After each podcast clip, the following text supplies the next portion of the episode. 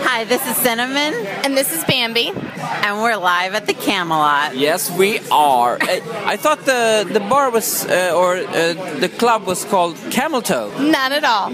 We're going to take part in something that I call st- eh, strippers for Obama. Jag ska berätta kort för dig som lyssnar också att vi, det vi håller på med här på Camel Toe, eller Camelot, Camelot, det är eh, strippers for Obama.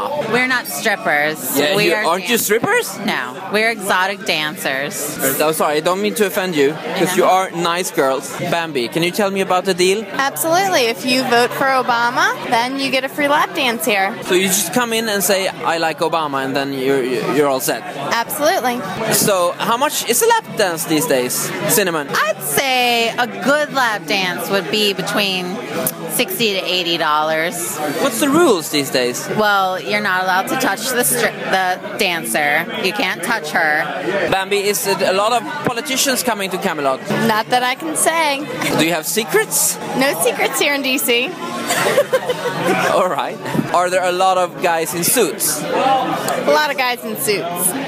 Very nice suits. Uh, you can imagine that a lot of uh, people with high power uh, come to the Camelot since it's such a classy joint.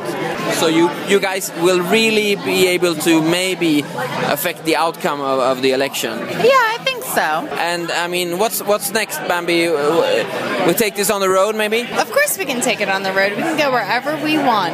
Is it a question about money? It's never a question about money, it's a question about politics.